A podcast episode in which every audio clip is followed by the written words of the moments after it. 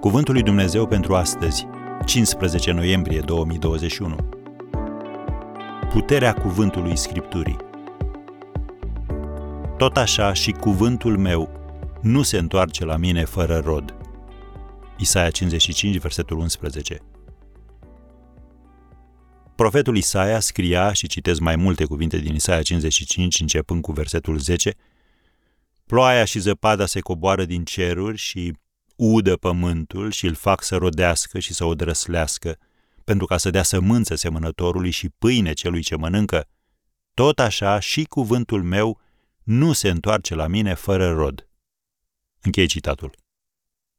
Dacă vrei să ai seceriș, trebuie să pui o sămânță.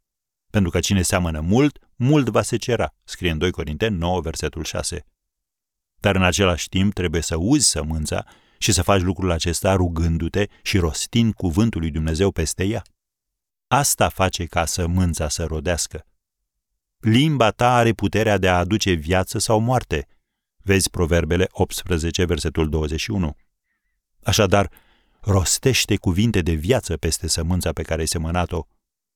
Dumnezeu le-a spus iudeilor, ați zis, ce am câștigat dacă am păzit poruncile lui și am umblat triști înaintea Domnului?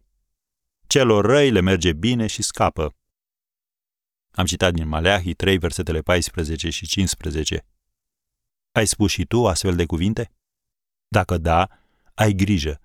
Cârtirea a fost păcatul care i-a făcut pe iudei să se învârtă în cerc în pustie timp de 40 de ani. Numai pentru că Dumnezeu îți promite ceva, nu îți garantează că îl vei primi automat.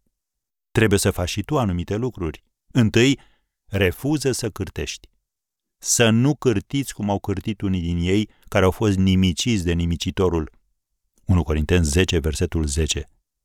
Apoi, ține cont de cuvântul lui Dumnezeu. În Romani 4, versetul 17, citim că Dumnezeu cheamă lucrurile care nu sunt ca și cum ar fi. Credința este de acord cu Scriptura, mai înainte ca rezultatele să fie evidente. Așadar, dacă ai semănat, dar nu ai strâns rod, Asta ar putea fi cauza, dar și soluția pentru tine. Așa că începând de astăzi, udă fiecare sămânță pe care o semeni, rostind cuvântul lui Dumnezeu peste ea. Și crede că El îți va da un seceriș de binecuvântări.